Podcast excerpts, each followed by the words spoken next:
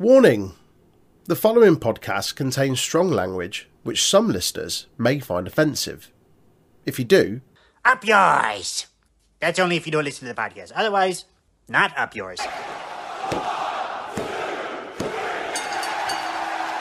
Did you know the Untitled Wrestling Podcast is on all of the social media outlets? Give us a like, follow, share, subscribe, or even a review if you're feeling generous. Facebook and YouTube at Untitled Wrestling Podcast, Twitter, Twitch and Discord at Untitled Rest Pod. Hello everybody, welcome to another episode of the Untitled Wrestling Podcast. It is your second ever news slash A E W combined show. Uh, we're sort of smushing it all in. Um, if you're listening to us on Jack's Radio, hello, you will have just heard Goodbye by The Coral as an intro song. Can't think why I picked that. Um, it's just... Not yeah. biased at all. No, no, no, no, nothing. Not, not relevant to anything that's happened this week. It's um, saying goodbye to whoever was the previous show before us. Exactly. Uh, you and can hear... Loads oh, I, I thought it was because the Coral from Liverpool. Just repping the hometown boys. Uh, you can hear the voices of today's co-host. I've got Jay, as always. Hi, Jay. How's it going? I'm good. I'm very good. And we've dragged him back from his sabbatical like nobody else in the media this week ever. Um, Troy, how's it going, mate? Yeah, all good, mate. All good, thank you. um, well, we'll get straight into some some W W E news, um, and there's only one real big story today. It's a it's a big name removal from from the product. I am, of course, talking about Max Dupri being taken away from Maximum Male Models. I know. First of all, first of all, say it correctly, Dupri. I'm, I'm, I'm not doing that, mate. No, me either. Not again. Uh, so, I mean, I'll lead off. Then we'll start out with the obviously the biggest news: uh, massive, massive shakeup at the top of the W W E food chain. Um, Vince McMahon has announced his retirement at the age of seventy-six, going on seventy-seven. His um, his quads are eighty-five. uh, in addition to this, uh, it's been reported that human vibrator Kevin Dunn is expected to leave or be forced out following Vince's departure. Although, more on that story, uh, Wade Keller of... Peter, Wade Keller's got all the news this week, by the way, like absolutely everything. Uh, Wade Keller of Pro Wrestling Torch said that he's not expected to depart immediately, although he had noted that Dunn is, quote, not a Triple H guy. I saw something where the general consensus was they give it a year. Um, are, they, are they just going to do that thing when like, you take over and you make like the old manager work, like cleaning the toilets or some shit, like jobs that people hate just so that, they make, that makes them quit? I'll never forget when um, when Weatherspoons took over the Five Ways. It, they made the old landlord move to the pub in Old Swan and like just cook breakfast, and he he hated it. He did it for six months and then like retired. Yeah, he, he's shit though, wasn't he? Yeah. Oh god, he, he was like he was a proper Vince McMahon. He was a yeah massive bell end Wally. Speaking of which, there's a niche reference. So yeah, so Vince Vince is gone. Uh, this so this just just for some personal. Um, This broke while I was quite hammered at a beer festival on Friday, and I, I thought the world was ending. It was it was nuts. I didn't know what to do. I didn't know where to put my face. yeah, it's, yeah, it's absolutely fucking huge. I mean, it it's surely one of those things where he's been told you should probably retire, given well, everything that's gone on. Last, I don't think this is solely his decision, is it? Um, last night, so he, apparently he'd known it for ten days that he was going to be retiring. Uh, last night, Uh, during Raw, um, Wall Street Journal went back in for more blood. Uh, apparently, the feds are investigating Vince. So, hang on, we'll if, if, if, if he'd known for ten days, why the fuck did he cut a promo last week saying he wasn't going anywhere? Don't worry about it. um, uh, yeah. Uh, so, what one thing that came out was that. Um, I believe it was fourteen point six, fourteen point seven million dollars mm. dollars of hush money that Vince paid come from W W E's coffers, not his own pocket, which he did not oh, declare dear. as business expenses, which uh, is a massive crime. Yeah, which, which me and Jay just discussing before we start recording is actually fraud. Yeah, so uh, fraud. That episode of The Dark Side of the Ring is going to be fucking boss, isn't it? You know, you know fraud. that, that thing that Davey Barlow went to prison for. Yeah. Again, more references for no one. yeah, I I think um, what another another thing that was um, said by uh, Fightful Select was that Vince is he's still kind of in an advisory role for the time being, uh, as he's kind of like trying as the, as the sort of like reins of power of transition transitioning from. You mean as Triple H like tries to pry his hand off the button? yeah, yeah. The, the, the basically it's it's like, you know, uh, monkeys grabbing onto something and you try and get it off. It's like one of them.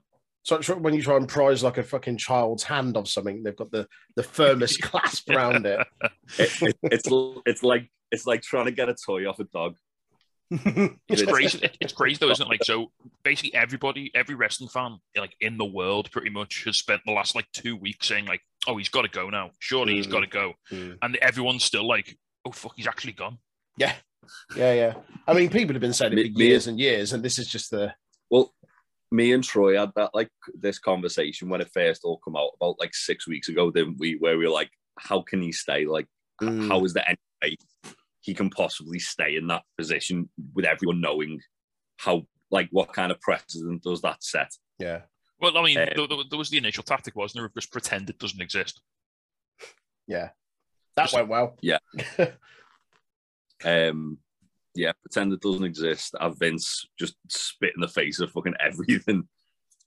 Um, yeah, right. So we've got a little, yeah. little bit of news about the restructuring that's happened at the top as well. Um, so in the wake of Vince's retirement, W W E released an official statement naming Stephanie McMahon and Nick Khan as co-C E Os, uh, with additionally Stephanie appointed as chairwoman of the board and Nick Khan remaining as a board member. And it noted that Vince will retain his position as W W E's largest individual shareholder. Yeah.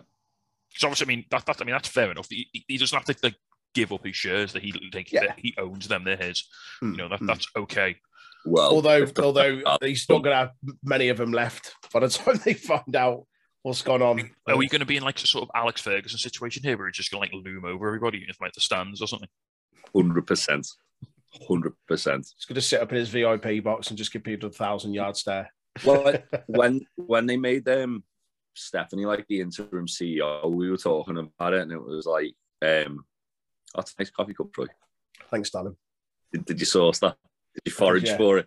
I did, yeah. yeah all right. right. Well, that's a little bit for, uh, for us, and just for us. Much, much as my baseball cap, mate. Don't worry about it. I'll, I'll, ex- I'll explain the, the reference to Tasty after, after the podcast. Uh, yeah, when when we were. Uh, when we were talking about it a couple of weeks ago, like Stephanie being made the interim C E O, it was like, well, if Vince is there and creative, he's obviously literally, she's just a figurehead for mm. Vince. But obviously now, like with the reshuffle and that you, it, it all kind of come in one big go, didn't it? So Triple H got announced as like the, um, the V P of Talent Relations. Yeah, so uh, that's the next point. So in addition to when he re- resuming his duties as head of Talent Relations, which he held before his, what they call his cardiac incident in uh, twenty twenty-one, September twenty twenty-one. Um, not two thousand one, so put down there. It wasn't, that was nine eleven, that was different. Um, he was also, he's also assuming, and their quote is, all responsibilities related to W W E's creative.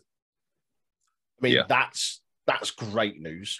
Which presumably means he just walked in and goes, bitch, slapped um, Richard, like right across the face. Get the fuck out of here.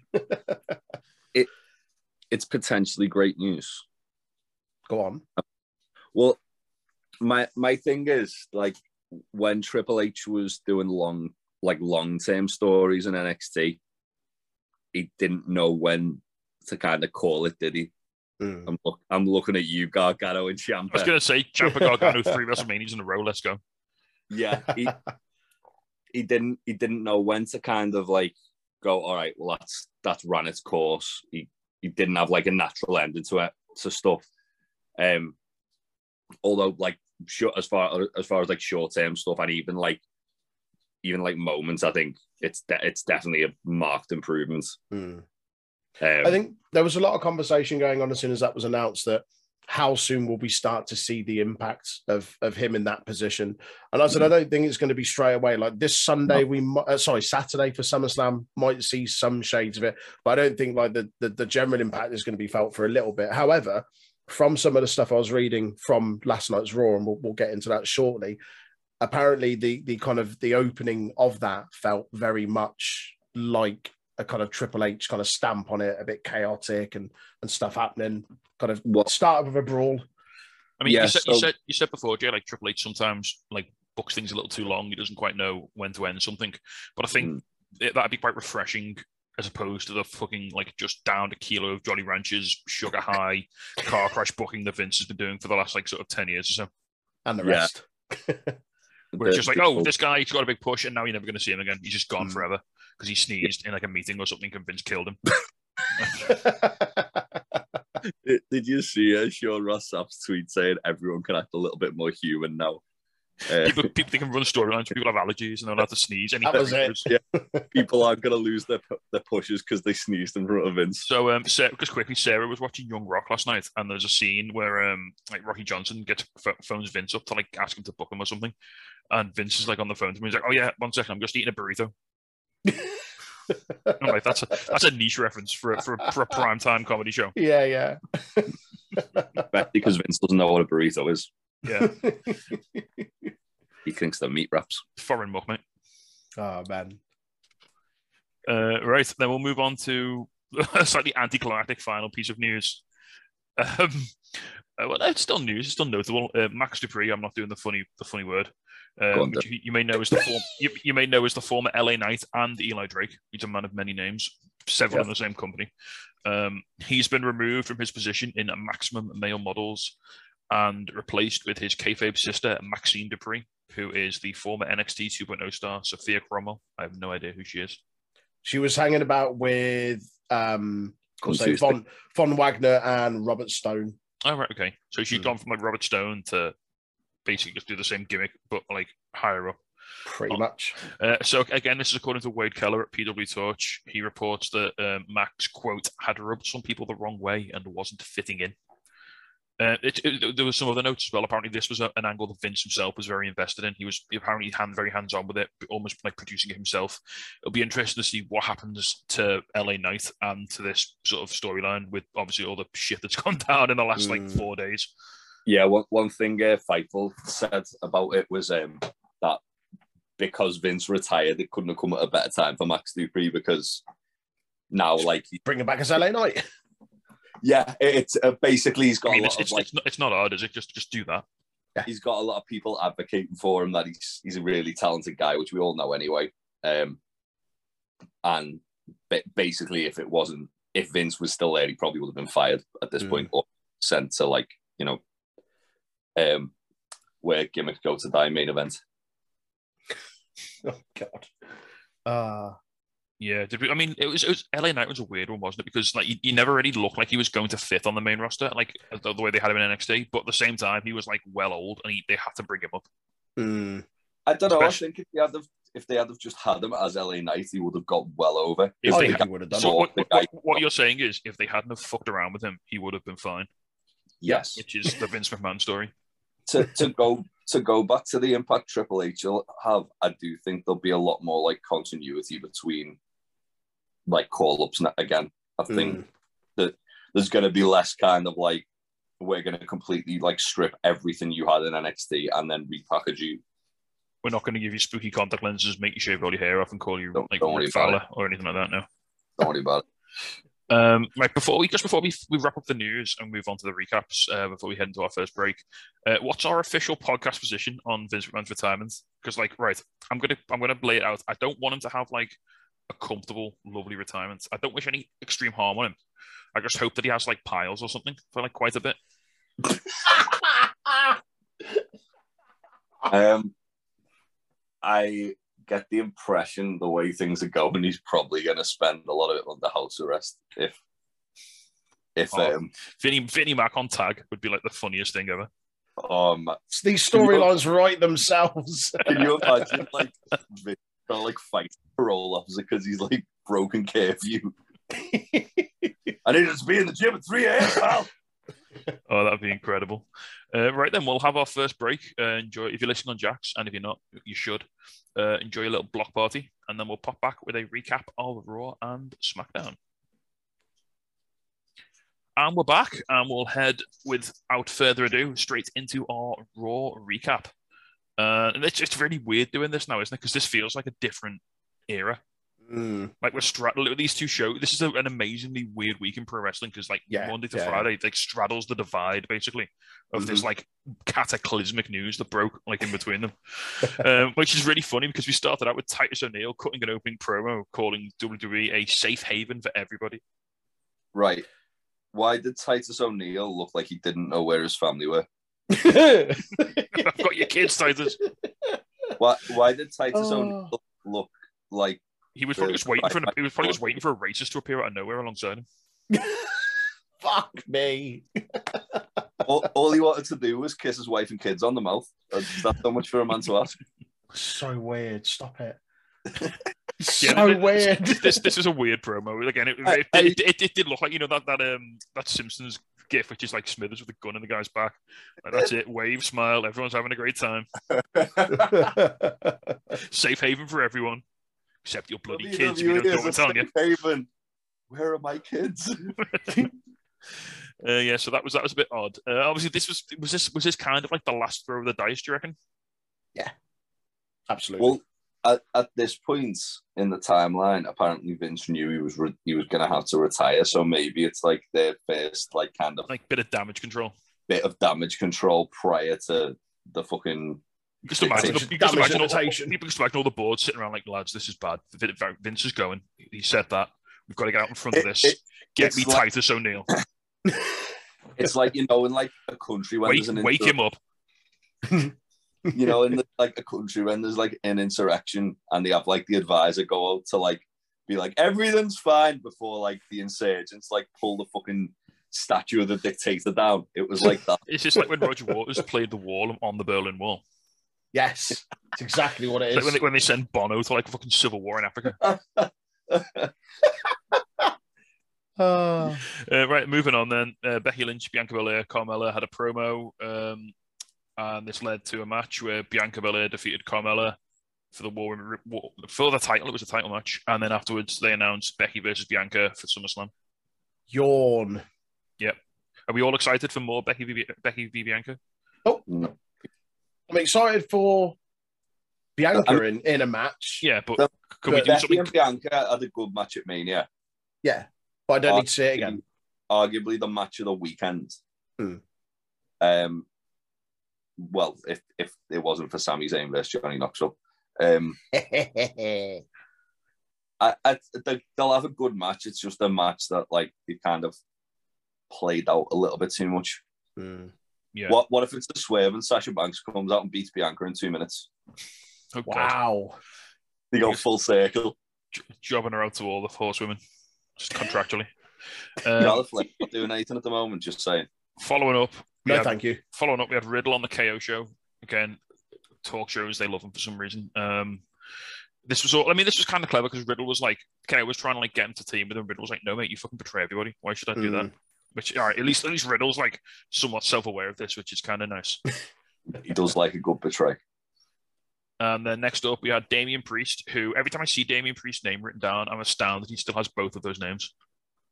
I mean, at one point, apparently they were going to call him the Damian, weren't they? The Damian. Is he going to have, have, him, have, him, have him dressed like a snake and come out of a bag? oh. uh, he beat Rey Mysterio in five minutes. Because that's a thing we have cool. to have on Raw now. Aye, five minutes. Brilliant. They also then, after after, after Rey Mysterio jobbed out, they then announced that next week was the Rey Mysterio like legacy celebration night. Awesome. Hey, here's this guy who's been about twenty years, absolute legend in the business, but we've just had him get squashed in five minutes by... More than twenty years. But tune in next week to, to why you should care about Rey Mysterio's twentieth anniversary, whatever the fuck it is. Um, well, Seth- it's, it's weird. It's... it's... It's his twenty-year anniversary in W W E. Yeah, I was going to say, because yeah, so, he's been about longer than that. Yeah, yeah. He's like, it's more like twenty-five, like maybe twenty-seven, possibly right. thirty. It's, it's probably close to thirty, to be fair, by the time he was in W C W yeah. and all that, wasn't it? But um, W W E, for some reason, just didn't want to acknowledge the fact that Ray's been wrestling a lot longer. Yeah, it's mad, right. isn't it? Like, we won't acknowledge your W C W run yet. We bought them out. We own them. Yeah. We own their back catalog. Yeah. We've got so all the fo- we've, got, we've got all the footage. We can show his debut if we really want to. Yeah, yeah. Um, yeah. When whenever whenever the uh, whenever the it suits them, they'll like wheel out. Uh, oh look, Ray was at E C W. Uh, next up then, that one match with Psychosis. Next up then, we had Seth Rollins defeated Ezekiel. Nice to see Ezekiel slash Elias have a, I know they're different people, uh, have a, a fairly decent match here, like nice long match for, for Raw. Anyway, it got about twelve uh, minutes, I think. So it, it, uh, I want to see what Elrod looks like. Just, Elrod. He's just completely, he's just completely smooth. Like yeah. no hair, no hair whatsoever. No eyebrows, no, no, not, and he just looks like an egg. Like he's Ryan got one, should be. He's got one ear. Like Ryan. uh, more, more references for a very, very niche group of people. um, if then, you want to so, understand these references, you can check out our Discord. Something, right, something, something happened next that really upset me. So we had a match, Angelo Dawkins. In fact, the rest of this show pretty much really upset me. Um, Angelo Dawkins facing Omos. Uh, that ended in D Q within one minute because M V P tripped Angelo Dawkins up. What is the point? So, it's all right. They they, they made it better. They, they they re-rolled it into a tag match. The Street Profits versus Omos and M V P. And that ended inside of five minutes by D Q because oh, Jey Uso fuck. pushed uh, Angelo Dawkins off the top rope. Classic. But why? It's like, have you seen that video where like a man like digs a goat out of like a trench and then it like immediately jumps back in? That's like the booking equivalent of this. Like you you you, re- you pull the fucking angle out of the fire with the D Q, right? The D Q right will restart the match and then it just fucking get right back into that D Q. What a comparison! Why? Why do this? Just why? Um, following up with more bullshit finishes, A J Styles beat Theory via countout because Dolph Ziggler super kicked Theory on the outside. Dolph Ziggler is for the kids. Oh, Theory's for the kids, mate. Stop it. I'm, I'm saying he's probably popular. I'm, no, I'm, I'm, I'm going to leave that there. make, make of that what you will. Um, Don't worry about it. Jesus Christ. And, following up, um, we had some women's action. We had a six-woman tag match that went three minutes. Wow. What? It took me longer to type this up than the match lasted. So, oh. Alexa Bliss, Asuka, and Dana Brooke defeated Nikki Ash, Dewdrop, and Tamina in three minutes. Not only was it a three-minute match, there was also like a ninety-second break in that match for multiple twenty-four seven title changes. This is fucking pants. So, um, Dana Brooke got rolled up on the outside by Tozawa. Uh, Dewdrop won the title for a brief, for like a minute, and then Dana Brooke got the title back just before the end of the match. So, um... it's good to see that they care more about the twenty-four seven title than the women's tag titles. Yeah. And then our main event, your Raw main event, at the at the apex of a three-hour show, is Logan Paul on Miz T V. No, thank you. Oh. I'm trying. I'm trying to not be like gleefully like down, like shitting on all of this, but they make it so easy. It's just out on a platter, isn't it? It's just nonsense. Uh, I mean, that's set up to officially announce Miz versus Logan Paul for SummerSlam, which, in fairness, is a fairly big announcement. I mean, we all knew it was yeah. happening, but still, yeah. for it to officially... Yeah, I mean, Logan Paul didn't look bad at, so, at Mania. Like, no. he, he, I, I don't know how he's going to cope in a singles match, but, I mean, he's got the Miz in there. He was a consummate pro. Um, yeah. yeah. Right, so shall we move on to SmackDown real quick? Aye. So this, so again, so this was the interesting one. So um, Stephanie opened the show with a promo discussing Vince's retirement, which fair enough. That she then oh, slightly uncomfortable. Was... She then started herself a "Thank you, Vince" chant. Yeah, she she told people off the start. She's like, "No, no, wait, let me do it."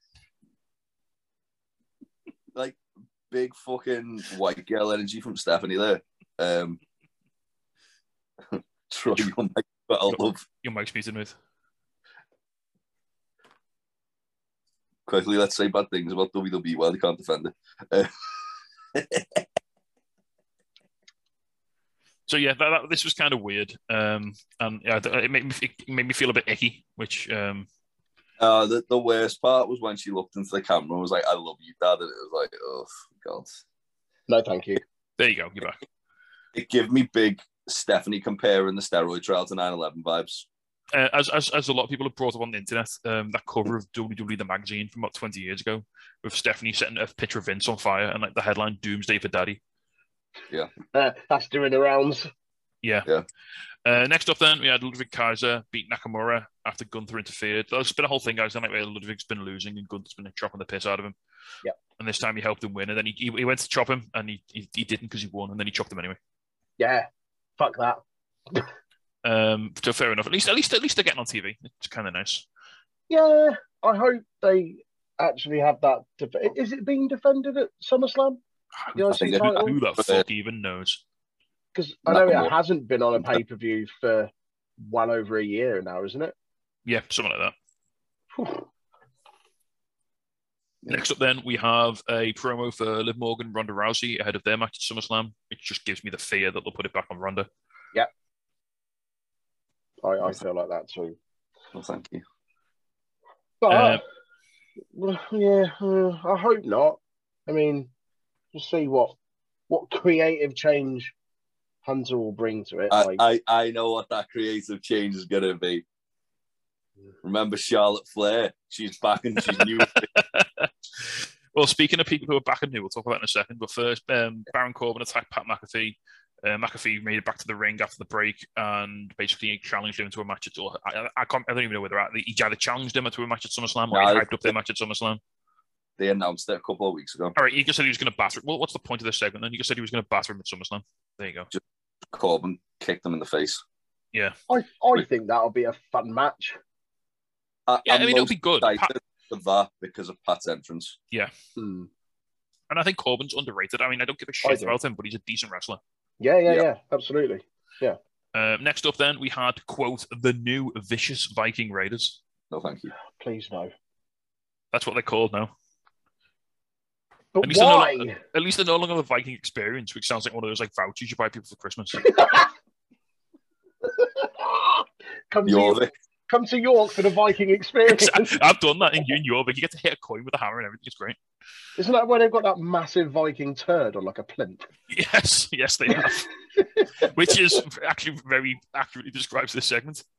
There you go. That's a segue. This was, if I were to review this, I would say this match was a massive Viking turd on a plinth because uh, they beat I, Shanky and Jinder via count out again because W W E are apparently shit scared of actual finishes. Hey lads, remember a uh, War Machine? Who? Oh. Exactly. I was watching some New Japan with them in the other week. It was oh like, man! It just made me cry, weep like ink, like just. I, I, I love, I love the fact that uh, that, um, Michael Elgin had. had heat with uh, Jeff Cobb because rather than talk about their match, he just wanted to hang out with War Machine. Yeah, I mean, fair play. Uh, they wrestled. They wrestled Kings of the North in um, oh, in W C P W. Don't oh. you dare threaten me with a good time. Yes, please. Uh, so yeah, have a bit of that. that down. Um, so yeah, next up, um, Drew Drew McIntyre cut Sheamus' shillelagh in half with his sword. Cool. Sorry. In a feud that has less heat than a British winter, than a Scottish winter. uh, Drew gave Sheamus a bris. If I mean, if, if Drew would have come out and give him a bath in Iron Brew, it would have been more more captivating. oh, that's that's shocking. I want them to that... fight. I want them to have a fight like on location on the Giant's Causeway, just like beating the shit out of each other. Hang on. I... Why are they Why are they doing this for SummerSlam and not Clash at the Castle?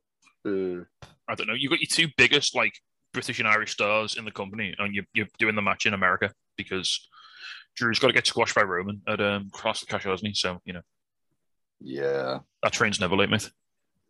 And then Theory's going to cash in, and everyone in the arena's going to do a big old sad. Yep. Um, Raquel Rodriguez defeated Sonya Deville in about two minutes. Remember when Sonya Deville was a dead-hard M M A fighter? Mm-hmm.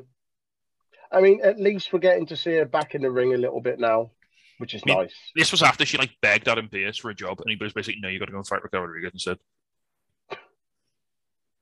Uh, uh, and then, some, do, you, do you remember that confusing booking that we all attributed to Vince McMahon? Well, no, it's still here. Uh, Lacey versus Aliyah didn't happen after Lacey just punched Aliyah and then left. So, the certainly SmackDown and Raw this week uh, were both done by Bruce Pritchard and Ed Koski. Can you so tell? It's going to get better, folks. Yeah. When when Triple H gets rid of... What's going to happen is Triple H is going to get rid of Brother Love. It's going to get rid of Kevin Dunn. Bucky. He's going he's gonna he's gonna bring he's gonna bring um, Jeremy Borash up. He's gonna get Jarrett there. He's gonna get Abyss there. It's gonna, gonna be like, T N A. You're gonna cross the line. Yeah, T N A two point oh. Yeah, they're here. Triple H. It, Triple H was desperate for War Games, and Vince wouldn't let him have it, so he had to put it in N X T. Now Jeff Jarrett's going to politic his way into getting a King of the Mountain. Going to get King of the Mountain, aren't we? Lethal lockdown. In that. It's happening. We can't call it War Games. We need to call it Lethal Lockdown. uh, right, oh, War Games, but there's weapons on the roof. Following this, we have our third Street Profits match of the week that ends in D Q. That's yeah. Oh. Uh, Street Profits and Malakai Black defeated the Usos and Theory via D Q after Theory hits one with a briefcase. Uh, and I just put here, why are there no clean finishes? Yes. Has there been any clean finishes on this show? Yeah, in, in the squash matches. Yeah. So what? One? Just so, one. Um, the only one on this on this show, if we don't count a count out as a clean finish, was Raquel Rodriguez squashing Sonya Deville. Why are they scared? Because I don't know, because they haven't built anyone, so everyone's so fragile. They get pinned clean, they'll be irrelevant forever, apparently. Uh, and then That's finally, to end the show, he might have gone, he might have left, he came back allegedly. No one knows what happened. Uh, Brock appeared and F five Theory. So yeah, there was a lot of chat that as soon as Vince had made his announcement he was retiring, that Brock just said, "Well, if he's gone, I'm gone." Yeah, um, allegedly Brock is fucked off. Like as soon yeah. as it was announced, yeah, he just went to a bar in Boston. And it was like it was like that fucking bit during the Invasion angle where Vince goes to the bar after Austin and sat there and he convinces him to come back. He wants the old Stone Cold back. We've got the old Brock. It's just it's just bro, brother love getting redder and redder, just screaming at Brock like, "We need you back, Brock. We've got nothing. We've got no end game for Roman." It's just they still haven't. Um, it's Triple H going to the bar and just like, "Oh, come, come on, Brock, come on. Time to play the game, Brock. Come on." So apparently they wrote this last. Apparently, allegedly, they didn't like legitimately know if he was going to be here or not. So they wrote this segment where they could or couldn't feature him if he was there or not. If that makes sense. So they left it open. So if, if he hadn't come back, it would have been fine. But obviously, he he did come back, so he was able to go out there and, and squash Theory. Brock Lesnar is for the children. Brock Lesnar is, in fact, for Brock, the kids. Brock Lesnar doesn't give a fuck about your children. He told Heath Slater so much himself. Yeah. much, uh, right much then. Like Stokely Hathaway is for the baddies, Brock Lesnar is for the children. That'll do it for our W W E section. Uh, Troy, are you sticking around for A-Dub, or are we gonna are we gonna say ta-ta for now? Ah, go on, I'll, I'll stick around. Okay, on our A-Dub. I know how much Troy wants to talk about Brody King doing an actual murder. Yeah, well, we'll get into that in a second. Uh, right, we'll take another quick break. Um, we can have, if you're listening on Jax, and again, if you're not listening on Jax, why why the fuck not? Get on it. Get um, on it. But they're going to clip that and put it on the radio, I think, uh, as an endorsement. Um, we'll have some Foo Fighters, and we'll have a little bit of Rammstein. Nice. Uh, just before we go back in, Troy, your microphone was a little bit tinny at the end. And we're back. It's time to move on to some A E W news and reviews. Uh, we're going to start with a lot of injury updates because everyone in A E W is just crocked, apparently. So there's people coming back. More people are injured. A uh, bit of this, bit of that. Uh, the, the headline news, really. Uh, Bryan Danielson announced at San Diego Comic-Con that he has been cleared for an in-ring return and will make his comeback this week on Dynamite against oh. Daniel Garcia. Fuck yeah. So oh, many. There's a whole stomps. Lot of happiness in that in that headline, isn't there? So many stomps. Gonna kick his fucking head in. So yeah, that, that's going to absolutely slap. Can't wait for that. Uh, following on, also at San Diego Comic-Con, C M Punk announced that he was, quote, healing but not healed, said that his foot was shattered and, quote, he was learning to walk following um, his surgery. I mean, when he... We well, we assume that he got hurt when he did that springboard, don't we? Yeah. And like the the way he kind of like at the time, people were like, "Oh, he's just botched that," but like the look looking back, the way he kind of crumpled as he did it. Yeah. Like, no, his, no, no, he didn't botch it. His foot exploded. His foot exploded. Yeah. Um. Fucking hell! Uh, speedy recovery to Phil. Jesus, I, I can't think of anything I want to happen to me less in life than for my foot to be, quote, shattered. But, the fact that he was like kicking people with the foot. Yeah. Uh, the fucking Saturday. Apparently, apparently he, it's, it, during his appearance at Comic Con, he was wearing a walking boot. Um, people who were at the show said that he appeared like visibly in pain while he was walking around, and right. several people backstage said that he was like repeatedly icing his his foot when he wasn't out on stage. Jeez. Yeah, I, I mean, a a broken foot can take anything from like two months to like longer to heal. I mean, a couple of years, I'm sure you, you you play a lot of football, Drew. I'm sure you've had foot injuries and you know how bad it is. Like a couple of years ago, I broke my little toe and I mm. couldn't walk for three days. Yeah, yeah. Well, I you don't I, realize how you don't realize how you, how much you use all of your foot to support your weight when you walk. I ruined my toe three weeks ago at a football tournament I played in. I went up for an overhead kick and it didn't connect my laces. It connected solely with my big toe, and I thought I'd broken it, and it was agony. That was three weeks ago. The bruising's still there. It's still swollen and it still hurts, and it's not broken. It's just yeah. sprained. And yeah, because, um, just because like because every time you stand up, you put your weight on it. Exactly. There's no way yeah. to avoid it. It's yeah, it's, yeah, it's yeah. agony. Uh, so we wish Punk all the best. Hope his quote shattered yeah, foot is, is back. I mean, that's, he had to have surgery. It was so broken. He had to have surgery on it. Like that's how that's how yeah, bad it was. Um, apparently, if, least, he, if he hadn't had the surgery, he might not have been able to. He might not heal properly. He might not be able to like wrestle ever again. Basically. At, le- at least while he's injured, he can uh, write more Thor comics. Yeah. He, um, he did that. Moving away from injury news for a second then, according to Daddy Dave, Dave Meltzer, A E W is working on plans for a debut show in Canada. There are tentative plans to hold a show in Toronto with the belief that they could draw thirty thousand fans. Oof. Would I, that be I, their biggest one today? Yes, it would. Yeah. yeah. I, I think they've been very smart in the sense that obviously like the pandemic's kind of played a part into it, but the sense that they've held off like in certain markets. So like mm. when they, because they, they only did like the first like California show this year, and yeah, then when they did like they, they sold out. Mm. Like um, when, when they come over to the U K, the, the fans are going to be fucking feral. Yeah. Oh mate, like I I genuinely think they could like they could do like a fifty thousand in the U K. If it was a big like if it was really? like a special dynamite, like a Fight for the Fallen or like a Beach Break, they or. Did. They did a, if they did Full Gear in the U K, they could do fifty thousand easy. Okay. Moxley versus C M Punk. Yeah, Moxley Punk main event. Moxley Pac. True. Hmm. Oh, Moxley Pac. Oof, oof, daddy. I don't know. Like, I've I've asked this question a few times, like about them and the the arenas in which they have stuff. And hmm. the biggest is it the biggest one today is still the Arthur Ashe one. Arthur Ashe, yeah, forty yeah, fourteen thousand. Yeah, I, no, I thought twenty, it was a bit more. Or twenty thousand, twenty, twenty, twenty-ish thousand, was it? I thought it was like twenty-four thousand. Yeah, that's right, because they did fifteen for Forbidden Door, didn't they? Yeah.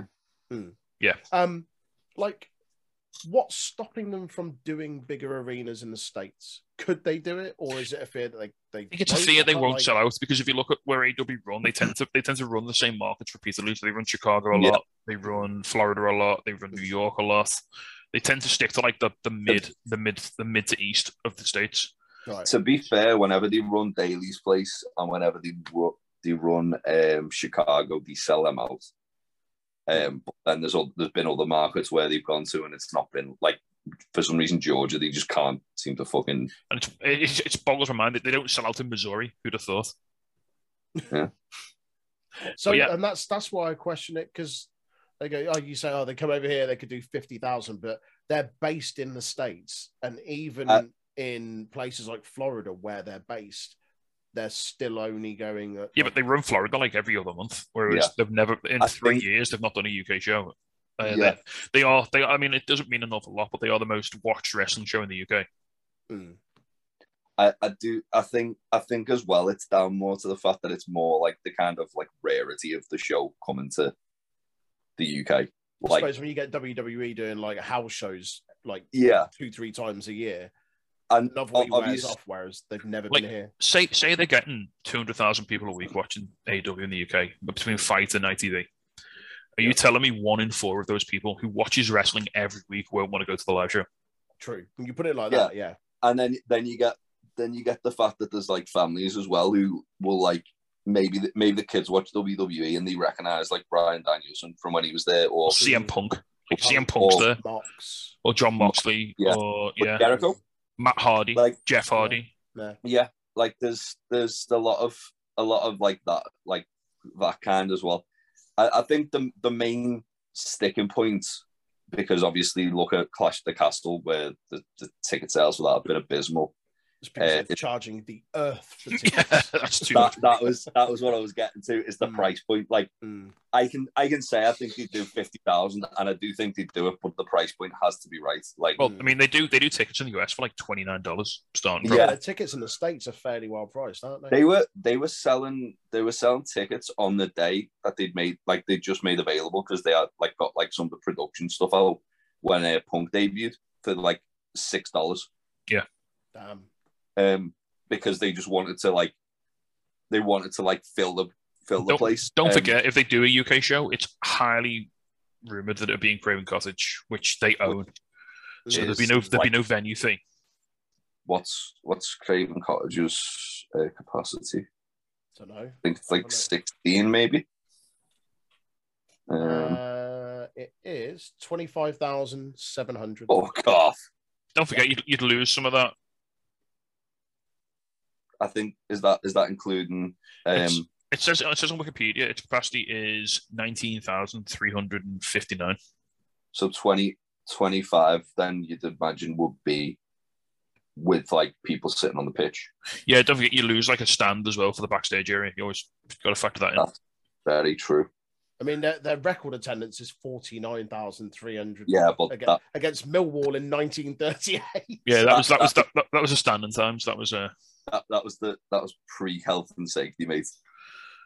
uh, right, we'll move it on then. Um, we've got some some sad injury. We've got some good injury news. Now we've got some bad injury news. Um, the Wrestling Observer newsletter has reported that Matt Jackson suffered a stinger in last week's Triple Threat Tag Match, and will be out for a few weeks. They did note that it wasn't a particularly bad one. He hasn't got any loss of strength or anything like that. He passed the strength test when he got back to the back, so he hasn't got any like sort of lingering like bad effects. He's just a bit sore. Yeah, um, Meltzer said that uh, from when he spoke to Matt, that he thinks it was when he tried to do the double Northern Lights on Hobbs and Keith Lee, which, I mean... Well, he, he literally threw his right. back out trying to lift like all that meat. Pretty much, yeah. um, But yes, speedy recovery to Matt, because he went on to fucking take some silly bumps on that match. Yeah. Uh, the, the match ended with him literally catching Keith Lee as he came over the top rope. Yeah. So fair play. Uh, so, some more positive injury news then. Um, two more bits to, to end off the, the news section. Uh, first of all, Adam Cole appeared on the WrestleBuddies podcast to provide an injury update. He said he was, quote, on the track to recovery, praised A E W for taking good care of him, and claimed that he felt he was, quote, moving forward every single week. Positive. Yeah. Um, what one thing that I really, that really impressed me about this was that apparently Cole said that he felt good to return. Yeah. And Tony Khan turned around and was like, no, no, I want you. I want you to get back to one hundred percent, so you don't have to so, like. It was a very, it was a very um, Kenny Omega situation as well. I think he said it was like a lot of like just wear and yeah. tear injuries. Like he, he'd been fourteen years on the road, and like he'd never really took any time off, and it was just like mm-hmm. a, like with Kenny, it was just a build up of like all these little niggling injuries that had like been bothering him for years. Yeah, and, and I, then it was, and then it was sort of punctuated by that concussion at Forbidden Door, wasn't it? So, yeah, I, I like the fact that they. He was putting pressure on himself to return, and they've just kind of turned around and gone, no, no, there's no pressure. Like, yeah, you take all the time you need. Like, you don't, you don't see that enough in wrestling sometimes. So it's like, like it's guys, like we've got, we've got Bobby back now. It's fine. Don't worry about it. Yeah, Bobby Fish is back. Bobby, you can take all the time you need. But Bobby Fish is there selling tonics and elixirs for healing. We'll just, we'll just put the belt on Bobby. Don't worry about it. Uh, and one final piece of news, the big one, the one we've all been waiting for. Uh, Fightful dot com's Sean Ross Sapp, top lad, has reported that A E W talent and staff have been told that Kenneth Omega is nearing a return. Oh boy, the he's best... going to V-trigger all out of Will Ospreay, isn't he? The best bout machine. Will Ospreay's in danger. He beat his Nando's for a he... fucking straw. Yeah, he's going to knee Ospreay so fucking hard that he's going to be drinking fucking Nando's smoothies. uh, although no time frame has been given, uh, back in February, Tony Khan told P W Insider's Mike Johnson that Omega would be back, quote, at some point in twenty twenty-two. Well, um, we'll we'll get into the um, into what happened on Dynamite in a minute, but yeah, I think I was going to say for, for anybody who's not familiar with the creeping inevitability of time, we are vastly running out of twenty twenty-two. Yeah. More than uh, halfway through it now. Yeah. Uh, also, um, on Dynamite, they started sort of planting the seeds, didn't they? Mm. Yep. Plant, plant, planting the seeds that a certain cleaner might be on his way back. But no, it was, it was, it's, it's going to be great. I mean, it's, it's mad to think that A E W, all right, someone, people, a lot of people have said, like, oh, it's not quite as hot as it was this time last year with, like, the the Omega Hangman Page feud. But then you look at the injury list and you're like, okay, the very fact that they're still putting on, like, mildly compelling television is a miracle mm. based on how many people are injured. Yeah, yeah, yeah. And also the fact that they're elevating guys, like, um, we were talking about the tag team title match last week, and that was, like, kind of like a vehicle to kind of bring... Um, Keith and Swerve and Starks and Hobbs up to like the sort of like upper mid card main event level yeah. of the tag division, um, and you look at you look at guys who are kind of getting a bit more opportunities than they would like to catch as a prime example. Yeah, like if, if it I wasn't mean, for this, if it just, wasn't for this crisis, we wouldn't be getting to catch the versus like Mox or Kingston. Just having the ability to have someone with the talent to catch, you can just slot into that. Like you can just fight, can't you? You know, you can just. Put him in Mox, and it took a compelling match, and it was Who's it was awesome. To cash the sign to D D T, bro. Oh, D D T. Oh, okay. he, he was he's a former D D T world champion. D D T, obviously, famously being that um that pay per view that company that has the the never heavy metalweight championship, so where is, anyone or anything can win it. Yeah, where, where the belt yeah. has been its own champion after, uh, it, after it pinned the champion. I, I I like I like the fact at one point like. All the people watching a live stream won because uh, yeah. um, the camera podium, fell on top of the guy. A podium with an iPad that was filming it fell onto the champion and pinned him. So everyone watching the live stream became co-champion. Yeah, D D T's cool. D D T's fucking incredible, man. Oh, honestly, yeah. If you're not watching it, you batch it crazy. I've seen some I... of it. It's fucking nuts. there's, there's, there's that like match where Minoru Suzuki hits someone with a car. Like oh, Chris Brooks had a match there in a fucking water park. Amazing. He goes, he goes down a water slide, putting someone into a figure four leg lock. It's fucking incredible. I love the pro. It's the most batshit crazy promotion. Uh, right, we'll have another quick break, and we'll pop back with a Dynamite and Rampage recap. Uh, if you're on Jack's Radio, again, if you're not, get on it. Uh, you're going to have a little bit of System of Down to ease you into the next segment. So we'll see you all real soon. And we're back. We'll pop right into this week's review or recap of Dynamite. And we start with uh, Brody King defeating Darby Allin by technical murder, I believe is the only yeah, way to describe it. Yeah. By... oh, God. Uh, well, you, uh, you know this is going to be a good one when, like, thirty seconds in, he just grabs Darby by his belt and throws him, like, as hard as he can to the guardrail. This was both compelling and uncomfortable to watch. Yeah. I, I think Brody King's quickly becoming my favourite wrestler. Remember, was it you a couple of months, Troy? You was like, why aren't they letting the guys from House of Black wrestle singles matches? And yeah, now yeah. they're basically just making Brody King like the Antichrist. Yeah. What, what's funny is you see the way he's launching Darby Allin about it, go, be careful, mate. Half your roster are crocked. If you're doing this to everyone, you're fucked. You're having no one by the end of the year. Darby goes, I mean, Darby is like technically invincible, I think. He's, yeah, he's not Stretch Armstrong, isn't he? He can just bounce yeah. off anything and be fine to get straight back up. Yeah, I mean, this this this was like... Both off cow and chicken. this was it was it was it was what happens when you bring someone with the most like brutal offense together with probably your best seller in Darby Allin. Yeah, and you end up with a match like you said, Troy, was was both captivating and deeply uncomfortable to watch. Oh, I, I love I love the fact that uh, at Comic-Con as well, Brody and uh, Malakai mm. and Darby and just like laid them out on the table, and Malakai was like, any questions? And then uh, Brody awesome. put on Twitter, it was like, Darby, mate, stop putting on Twitter where you're going to be because we'll just come and find you. I, I lo- Turn I your love, location I, setting off. I, I love the way they're kind of with this feud, though. They're really thinking outside the box with like ways to kind of keep it, like keep the heat mm. going. Like uh, Brody just randomly attacking Darby during a signing. Yeah, was yeah. fucking brilliant, and then like it going viral on Twitter, and that obviously, um, yeah, I. I fucking loved this. I thought it was so cool. Match, yeah. The match ending was great as well. So they, they did a re, a retread of the spot where um, Brody choked Darby out and they just dropped him on the outside. Mm. And then Darby just like struggled to get in the ring for the ten count. And then as soon as he got in, he just gonzo bombed. Which look, the, the ooh, old, that was horrible. The ultimate murder move. Yeah. Complete disregard for the neck and spine of the opponent. So after the match, they do a little more of a beatdown. Sting pops up, goes to Scorpion Death Drop Brody. Malakai appears, does a sick on Sting. And then Miro turns up and he's wearing sunglasses for no reason whatsoever. Because oh. he's just been to see Top Gun Maverick. And one lens is like darker than the other, the one on his left. Like it's yeah, he had, an, he had an eye patch. Yeah, you, you, you can't lens. see you can't see his left eye for, for reasons that aren't important. Miro in the House of Black will be oh, oh, oh. As much as I want the Kings of the Black Throne to win the tag titles, if we get Miro and Brody King just murdering people, that would, that would make me a happy man.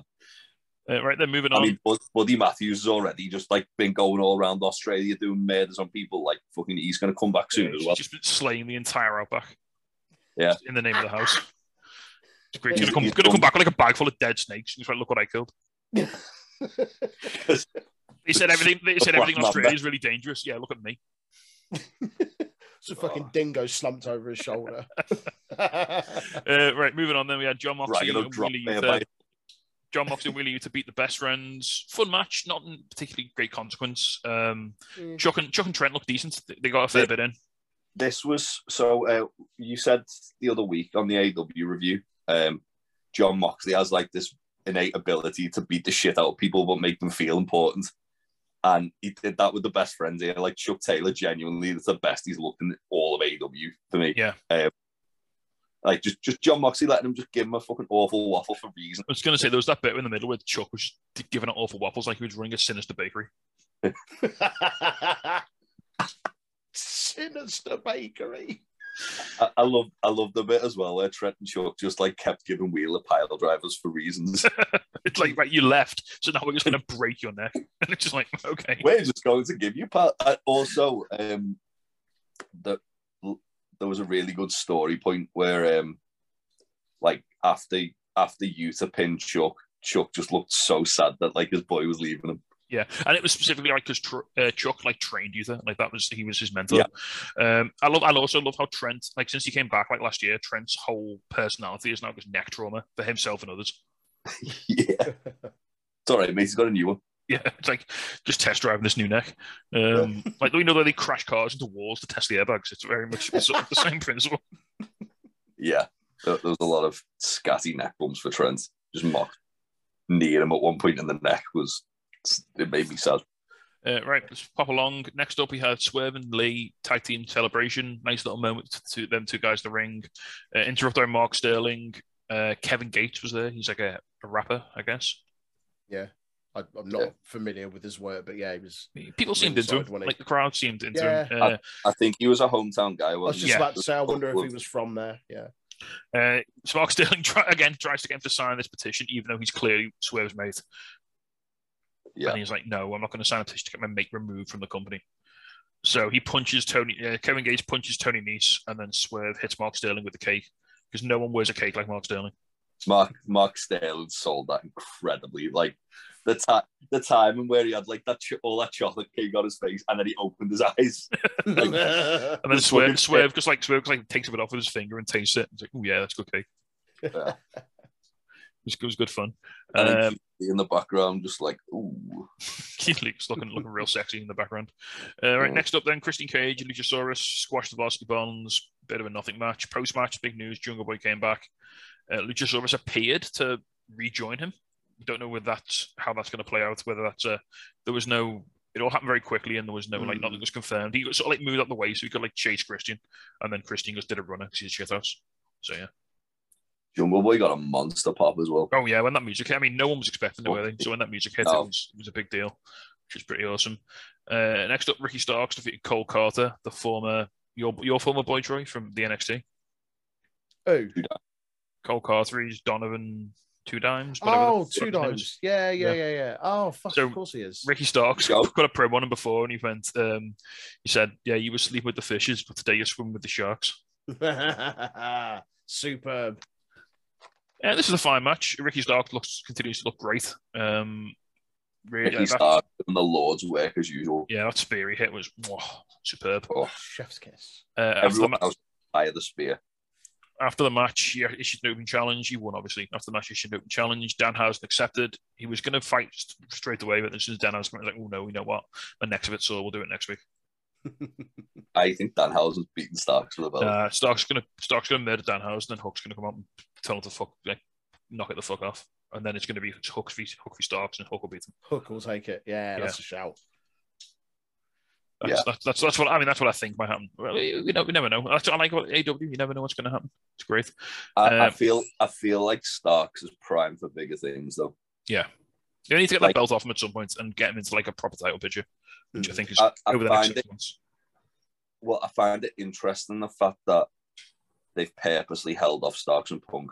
For me, that makes me think that maybe when Punk's fit, he's going to be one of his defenses. Yeah. Quite possibly. Promos between them. Oh. Uh, next up, then F T R cut a really cool promo. Uh, Dax talking about Owen's daughter oh. had a hole in her heart, and she basically tried like, really hard to get it healed. Girl. And when, at the pay per view, he's going to fight like an eight-year-old girl. And they actually released a, a T-shirt that said "Fight like an eight-year-old girl," with all proceeds going to the American Heart Association, which was great. Awesome, lovely stuff. Um, F T R. I mean, it, it's it's mad, isn't it? How like F T R just turned face because everyone just realised how top people they were. Mm. It was just like they just they, they didn't do anything particular. They just started being nice, and everyone was like, "Oh yeah, they're actually they're like, oh, really, fuck yeah, brilliant." They're actually really, really lovely people. Yeah. Uh, next up, Jay Cargill, Kira Hogan defeated Athena and Willow Nightingale. This is the match where um, Chris Statlander was scratched last minute because Layla Gray wasn't medically cleared to compete. They made it into a big deal though, so they did cut a promo at the start, and it was like, "Yeah, Stokely Hathaway said that you can't." They made Chris Statlander seem like a big threat. Like mm. Stokely specifically picked her not to compete, and it made her seem like a big deal. And that I still what, think, what I was... still, I still think it's up in the air between Statlander and Athena over who takes the belt off Jade.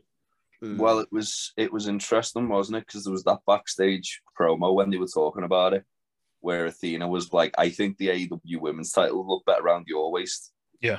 And the T B S title looked really good around mine. I think there's going to be some dissension there. I think there's going to be a little... a little. Yeah, it was, it was almost like Athena was like, oh, you have to throw the road. Yeah, no, you, you, have, you have the other one. I love this one. Yeah, it's just like... Uh, this match was really fun. Uh, Willow Nightingale, always a pleasure to see her. She's phenomenal. Um, She's so good. And there was that really cool bit in the middle where Athena and Cargo just beat the shit out of oh, each other. My God, the chemistry those two had. Like, yeah. I... wait for a singles match between those two. Mm. It's going to be outstanding. It was lovely. Uh, there was a bit like towards the end where, like, on the outside, where Carl just threw Athena like super hard into the steps, yeah. and then uh, and then gave Willow the Jaded for the win, which was nice. Uh, and then the main event.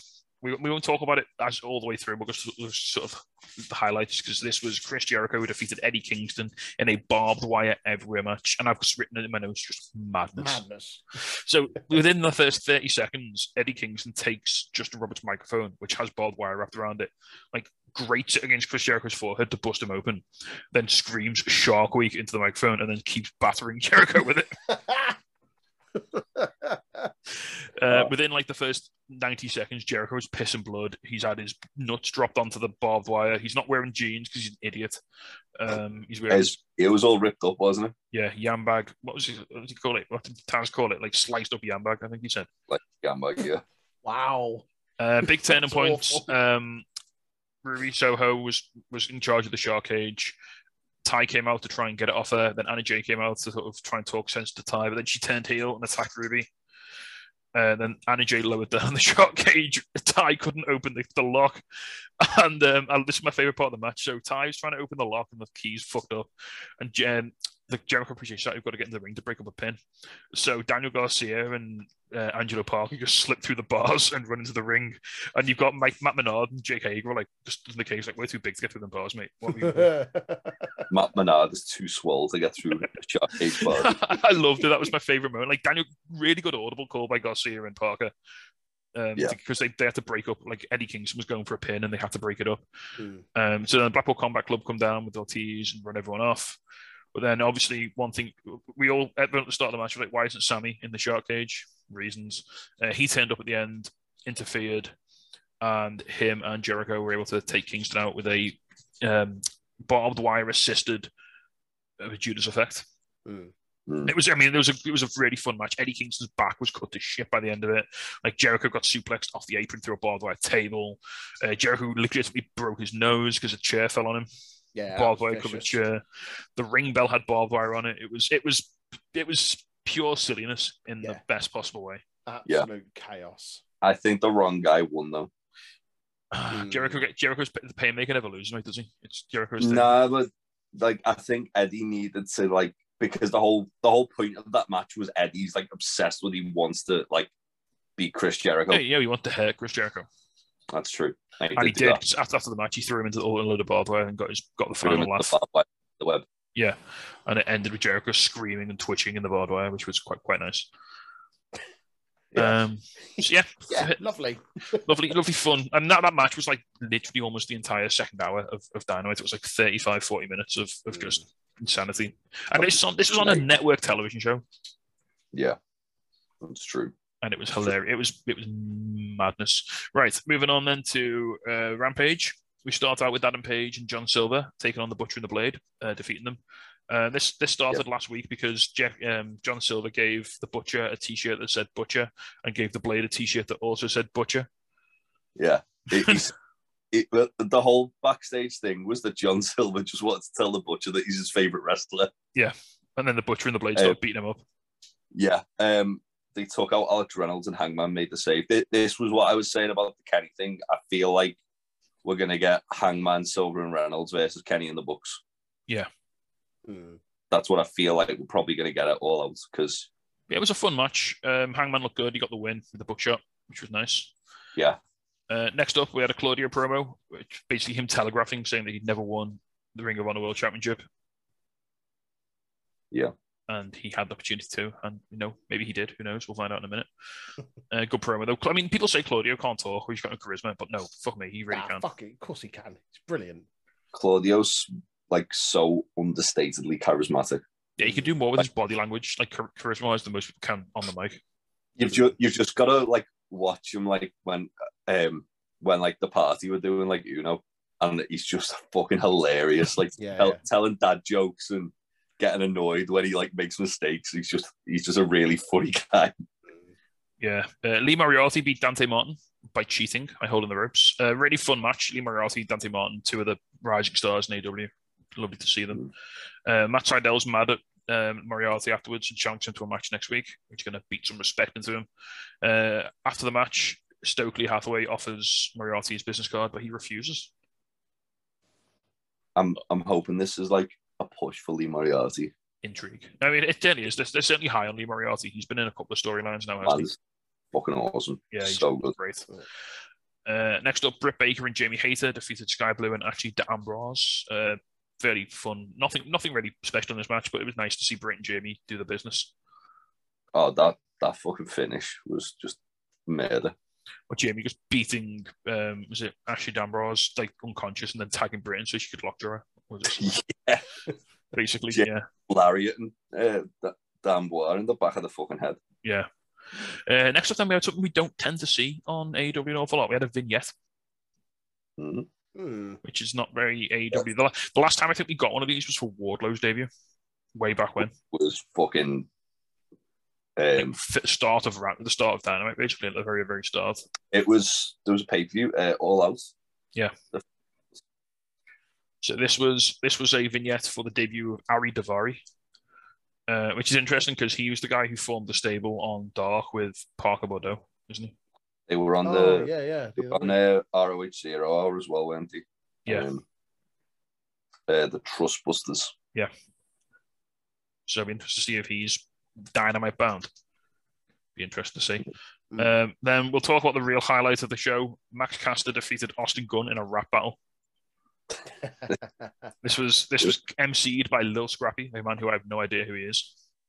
Nope. No clue. Uh, but he was really good. He was he was providing like commentary and like like there was, there was a bit like towards the end of um, Austin Gunn's first phrase, like Billy Gunn jumped in with a socket at the end, and uh, Little Scrappy was on the mic like, "Oh, the daddy jumped in." Little Scrappy took a bump as well. Billy Little Gunn. Scrappy, yeah, you got daddy ass and handled him. It's a really, really fun rap battle. Loads of good references to a lot of W W E references, uh, references to Max Caster dating Chris Statlander, to being one of Bobby Lashley's sisters. Um, my favourite one was um, talking about Austin Gunn. Uh, he couldn't cut it in Ring of Honor, and then he basically said Tony Khan bought the promotion just to burn your match footage. Damn. Yeah, Austin Gunn's actually like as well, like a legit good rapper. Like yeah, he, he opened up, he opened up for Max Caster on a couple of his gigs, didn't he? Yeah. Uh, towards the end, though, Austin Gunn can't. He can't hang. He chokes. He starts crying. Starts screaming, "I'm not an ass boy." Billy Ass and the Ass Boys are like somehow have become like one of the most entertaining things on all of it. Who had the Acclaimed and the Gun Club down as one of the feuds of the second half of the year in A E W? Not me. I, I, really, I really want the Acclaimed to uh, to um, tag with Danhausen. I think that's where this might be going. I think it might be the Acclaimed and Danhausen versus Billy Gunn and the Ass Boys. Yeah, Daddy Ass yeah. and the Ass Boys. Um, all right, and then on to the main event in inverted commas, because uh, it was not the most special match. It was just a, it was just a nice heater for Jay Lethal going into his match with Samoa Joe. Uh, Jay Lethal beat Christopher Daniels. It was a fine match. I guess it, it, it, for me, the, the wrap-up was the highlight of the show. Yeah. Yeah.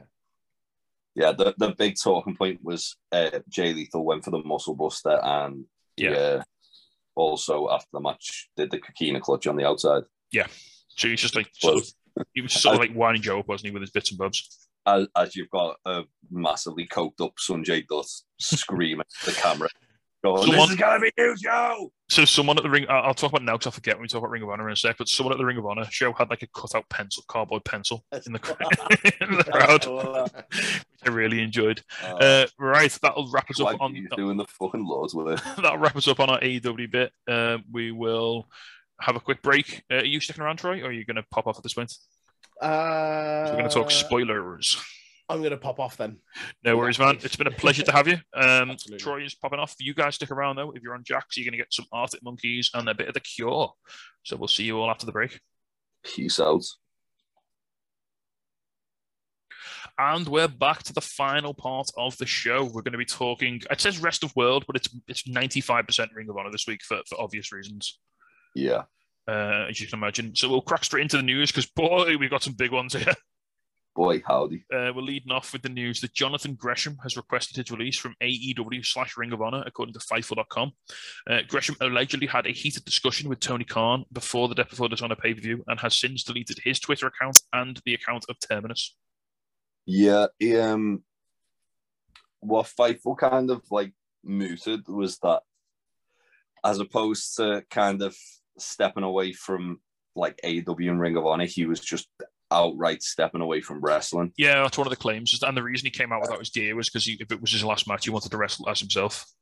Yeah. Um, I, I know he's been dealing with like mental health problems and uh, some other stuff as well. Uh, this and, he, and, and he does get so much abuse on Twitter. Like, it's unreal. Like, yeah, like, just, I mean, he's, for me, he's one of the best wrestlers in the world. Like, he's outstanding, uh, and he gets a lot, a lot of uh, stuff because of his size. Um, unfortunately, a lot of stuff because of his race as well.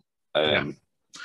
But if he, and, I mean, if he is done, then I wish him all the best for what he does next. If he doesn't want to come back, I hope he comes back when he's ready and he continues to just tear it up in the ring, basically. Yeah, I agreed. Um, he needs to do what's best for him. Like, that's the main thing. Uh, yeah. And uh, I know with Terminus as well, I know because obviously they had the show, um, and they've kind, they've kind of been like plagued by like, yeah, it's just it's just they, Terminus, Terminus hasn't caught fire, has it? The way that like you'd, you'd have hoped it would have. Yeah, like they, he had he had his match with Takeshita, and literally like every single match that Jonathan Gresham's had in the Terminus ring, the finish has been fucked up by the referee, and this this was no exception.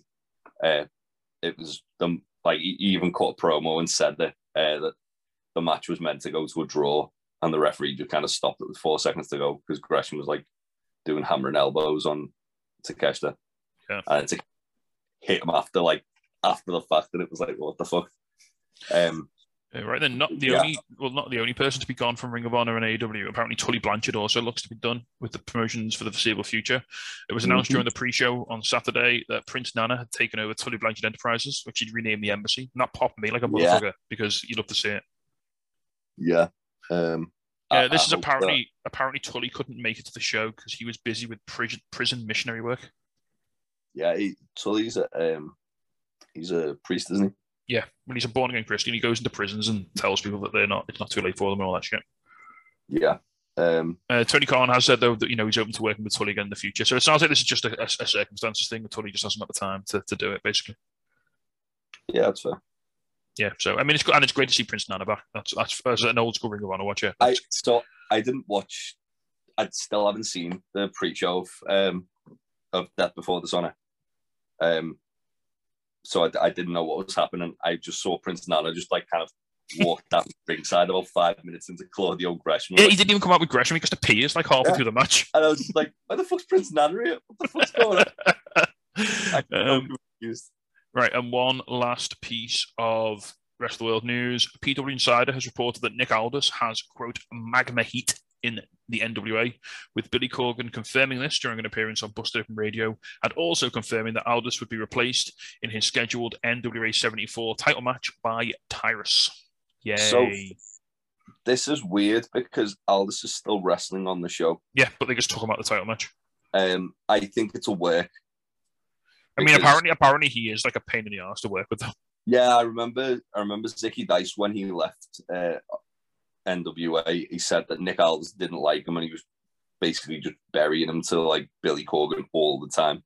Yeah, um, because he wasn't like how what he saw as a professional wrestler, which I mean, a bit of a dick move. Um, yeah, come on, Nick, mate, get it, get, get your head in the game. Um, yeah. Um, But one thing that screams work to me is that, like, one of the com, one of the um, not commentators, one of the like interviewers in N W A was blocked by Nick Aldis on Twitter, and he went, "Oh, look at this," and like tweeted a picture of it, and N W A retweeted it. Oh, um, okay. They've been tweeting a lot about it, which makes me think they're trying to like kind of do like a work shoot. Fair, um, fair. Right then, we'll um, we'll have another quick break. Another bit of music on Jax. Uh, we'll have some Raging's Machine, and then we'll pop back with your Death Before Dishonor recap. See you all in a brief minute. And we're back then. We'll talk about, again, we, we I haven't watched the pre-show. You haven't watched the pre-show. We'll talk, talk about the main card. Um, I mean, it was a hell of a show. On it, like, belt, like, oh, well, I mean, yeah. across, across the board, it was great matches. Um, first uh, up. It's Sarah's show of the year, isn't it? I think so, yeah. Quite possibly. Mm-hmm. Um, First off, leading off, then we had the Ring of Honor World Championship match, and I like I really liked how they sort of justified this. So they said they basically tossed a coin between the tag match and the title match of what would go on last and what would go on first, and they, they put one one at the start, one at the end.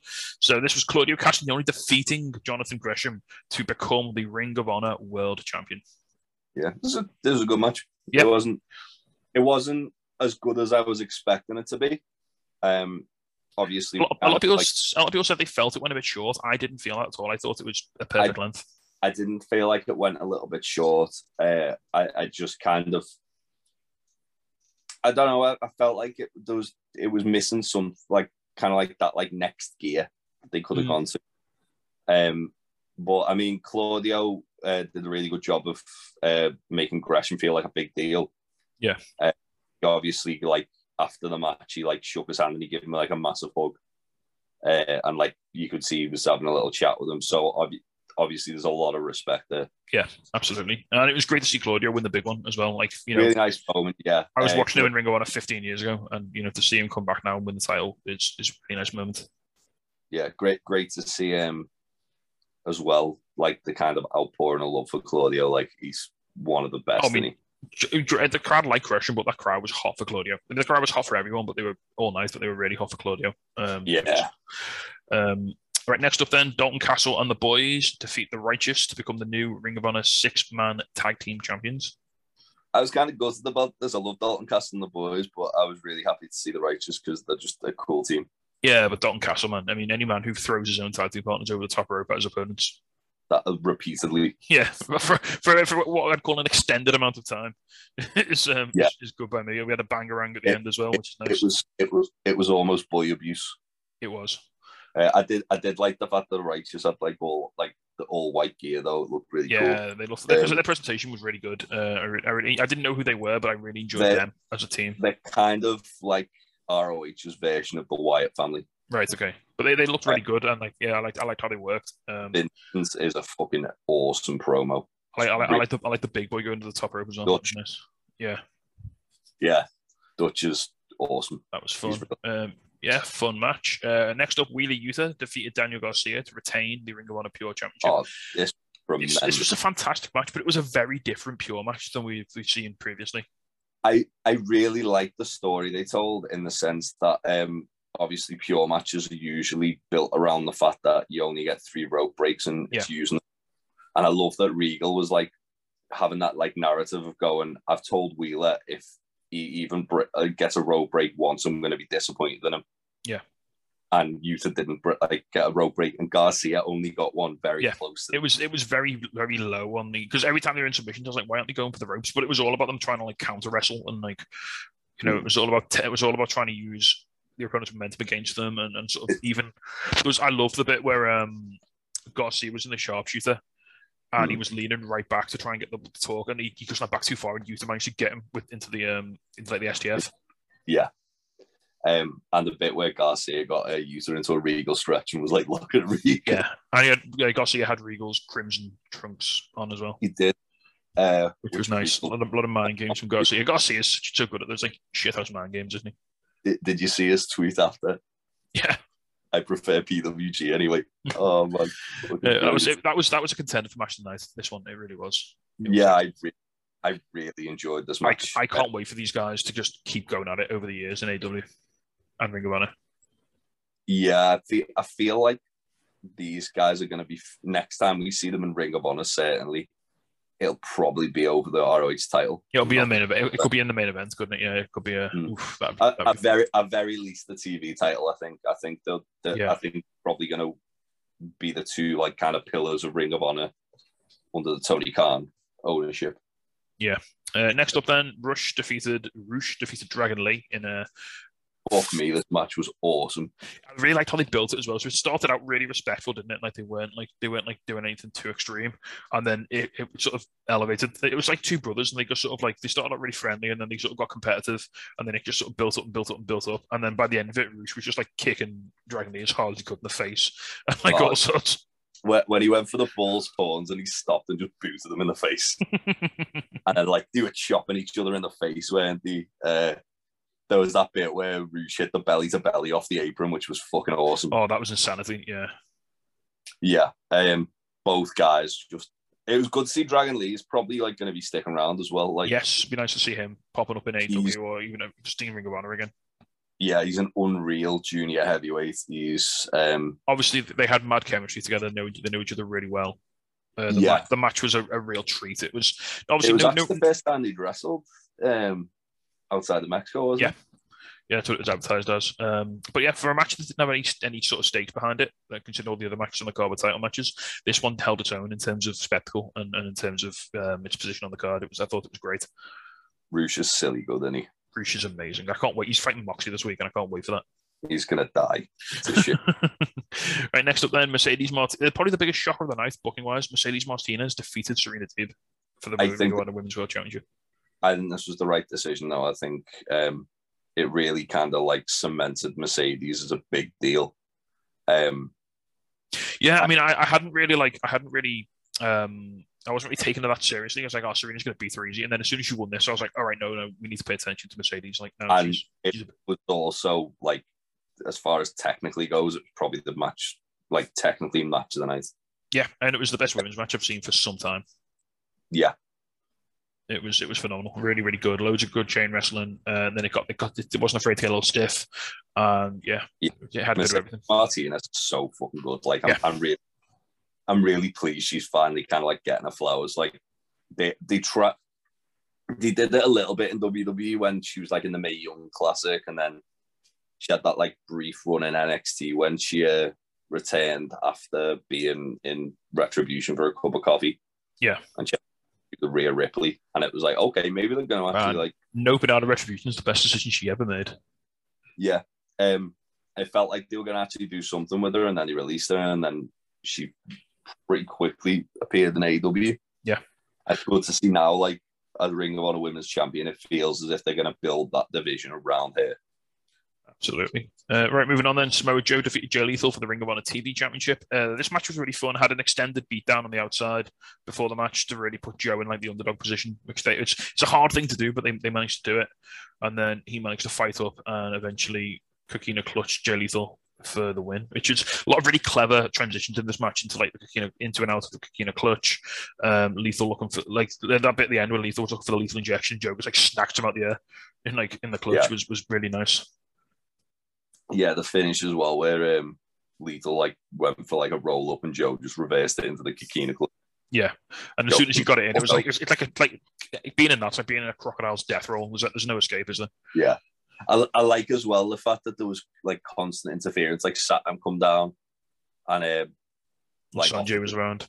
Yeah, after the distraction from Satnam, didn't was it after the distraction from Satnam? Lethal hit Joe with the belt. Yeah, and Joe kicked out. The the, the most believable um, false finish of the night. I think everyone yeah. thought Joe was done for at that point. Uh, yeah, it was, it was great. And the crowd were really behind Joe as well, which was, was lovely. Um, I love Joe. Right, on to the main event. We're going to have to speed through this because we're desperately running out of time. But, um, I mean, I don't want to talk too much about this because I don't want to spoil it for anyone who hasn't seen it because it was phenomenal. Match of the year. It was, oh, I mean, it was, I couldn't, if you asked me to pick between this one and not and the previous one, I couldn't. It's like... It was on a par. It was absolutely on a par. They're very different matches. I was saying to Sarah before the match started, it's a very different um, feeling because of the first match. It was very much like the F T R were coming in as like the invading force to take the titles from the Briscoes, whereas but, here they were the champions and the Briscoes almost they, felt a bit like the outsiders. It was kind of odd. Yeah, it was here like the Briscoes were trying to reclaim what what was theirs, and F T R were trying to um, essentially. Um, like defend it with honor, so to yeah, speak. Pr- pr- prove their um, legacy, which is what they've been about. Um, but hell, man, this match, this match was insanity. Yeah, I like the fact that the Briscoes tried to match, F- like in the first fall, the Briscoes tried to match F T R at their own style. Yeah, and then the second fall, when F T R had a bit more desperation, they were like, they were trying to wrestle the Briscoes kind of style, and then the third fall was just was just like. Just up the ante completely. The third fall was just madness. It was just insanity. Um, so some of the bumps they were taking as well, like Mark Briscoe taking that fucking flapjack onto the steel steps like a lunatic. Yep, that table bump right at the end. Yeah. Um, Jay just murdering fucking Cash with the ring bell at one point. Yeah, like you heard it ding. Like that's how hard you hit him with it. Bust him open hardly, didn't it? Yeah, it was nuts. Yeah. Uh, and then obviously um, Dax picks up the win. Dax, who's making a strong case for being rest of the year. I, I don't see how he can't be at this point. Hits a top or hits a second rope pile driver on Jay Briscoe after kicking out of like three Jay Drillers. Yeah, um, yeah. Like, the... I mean, we had everything in this. We had the, people kicked out the Jay Driller. Dax kicked out of the Doomsday Device. The Briscoe Jay kicked Briscoe out of Big Rig. The only person ever to kick out of the Big Rig. Protected, obviously, because there was a ref bump, but still. But. Caprice was like selling that, like also the commentary. The commentary on this on this match was yeah. superb as well. It was so so Caprice, good. Caprice Coleman all night was outstanding. Riccoboni's always outstanding, but Caprice in particular, really, really like so. Supercard of Honor was the first time I've heard Caprice on commentary. I know he's been on. I know he's been on A W from Dribs and Drabs as well. I have warmed up to. I've I've just taken to him so much. He is so he's becoming one of my favorite commentators. He, he, oh, we've we've had. On on Dark Elevation the last couple of weeks, we've had the nice treat of Excalibur, Mark Henry, and Caprice as the commentary team. Yeah, which is uh, he's definitely he's phenomenal. He's so so good. Yeah, like one thing that kept me watching Ring of Honor, like during the pandemic, was Riccoboni and Caprice on commentary because they were all like the the chemistry between the two of them was just fucking fantastic. Yeah. Uh, but yeah, this match was absolutely one of the matches of the year. It was it was right. It, it, it goes to a point. This is forty-three minutes long. This match. forty-three yeah. minutes. I did not look. I, like I did not look away from the T V for one second. I didn't look at my phone. Oh. I wasn't bored. I didn't switch off. It kept me invested the entire way through, and that is magical. Um, it's yeah. absolutely one of the matches of the year. It's going to be right up there, if not all the way up there, at the end of the year for me. Yeah, I think one and two for me are pretty much boxed off as the, these two matches. Yeah, this is this was this was ma- this was absolute magic. These these four men made magic in the ring this match. Yeah. Um, do you think we're going to get number three? I mean, it'd be rude not to just do it forever, wouldn't it, at this point? Yeah. It's not like it's diminishing returns, is it? If any, it's getting that, better. That call that Riccoboni made after the match when he was like, Tony Khan, if you can hear me say this, I will happily call this match for the rest of my days. Yeah, if you, uh, we'll both happily call it. Anytime you want to book it, we'll call it. Just book yeah. it whenever you want. It was like, um, yeah, fair play. Yeah. And they gave they gave uh, F T R and Briscoes a standing out with the fans as well. Yes, like, and then at the end, of the, at the very very end, um, Wheeler Uther and Claudio came out with William Regal, and they held up their belts, and F T R held you up their what, belts. You know what would be nicer than Wheeler and Claudio going after the tag titles. What, the Kings of Wrestling? Well, I was going to say I was going to say Mox and Danielson, but the Kings of Wrestling would also be very nice. Or F T R joining the Murder Boys. No, nah, see, one thing Regal said during the user match was he doesn't want to recruit everybody into the Blackpool Combat Club because then there'd be no one left at the fight. Yeah, but get F T R in there because they, they, uh, they don't need it. They don't, but they also fit the mold of Blackpool Combat Club they do. very perfectly. Uh, right then, just before we finish, we'll skip the last breaks, but running out of time. Uh, we'll just run down uh, the card for T N T Ignition's um, show this Saturday, Sunday, sorry, the Sunday, July. We're both, yeah, yeah uh, we're both going to it, so we're really looking forward to it. Um, I'm going to miss the V I P match, which I'm a little mad about because I'm going for a nice lunch first, but I'll have to just cope. Uh, so, the V I P what, match. V I P match? The V I P match is Harley Hudson versus Lucia Lee for the Wrestle Island Women's Championship. Damn, I'm gonna fucking miss that as well. Um, then the rest of the card is Tom Felwell versus Tom Felwell and M V K versus Mancunian, uh, Alexis Falcon versus Lana Austin for the T N T Women's Championship, Tate Mayfers wow. versus Dynamite Lee, Big Guns Joe versus Sam Miller versus Chase Alexander versus R P D. I cannot wait for that one. Yeah, I'll be a banger. Uh, a match, a match of. Uh, Gia Adams versus Aurora Tevez, two women who have really come on leaps and bounds in the last twelve months, so I can't wait to see them wrestle each other. That'll be really, really good. That only got announced last night, didn't it? Yeah. Uh, looking forward to that. Uh, Two Bite versus Sonna Durson. And the main event, Cameron Solas defending his T N T Ignition Championship against the Jack Stacked Daddy Shreddy. I Cam- love Cam, but you, you said defending and not losing, mate. Yeah, Cam's going to die. Um, Cam's in danger. Cam's yeah. in so much danger. I can't wait to see Shreddy eat his soul. um, it's going to be lovely. Shreddy like a Geordie Babadook just coming to fucking me. Like a northeast, like a northeast Antichrist. Yeah. Can't wait. Right, I think that's going to wrap us up. We are desperately out of time. Um, thank you very much for joining us, everyone. Jay, thank you very much for, for coming along on this news odyssey. No problem. Uh, if you're listening on Jack's Radio, we'll have a lovely outro song. Again, keeping it thematic, we've got Gone Away by The Offspring. Because he's gone now, it's fine. Uh, see you later, Vince, mate. Take care. And see you all. See everyone listening. Thank you very much for joining us. We'll see you next week. Take care. Goodbye. Bye. Hello, yes, Danhausen here. Danhausen has been summoned. You must love this podcast, Hausen, the Untitled Wrestling Podcast, Hausen.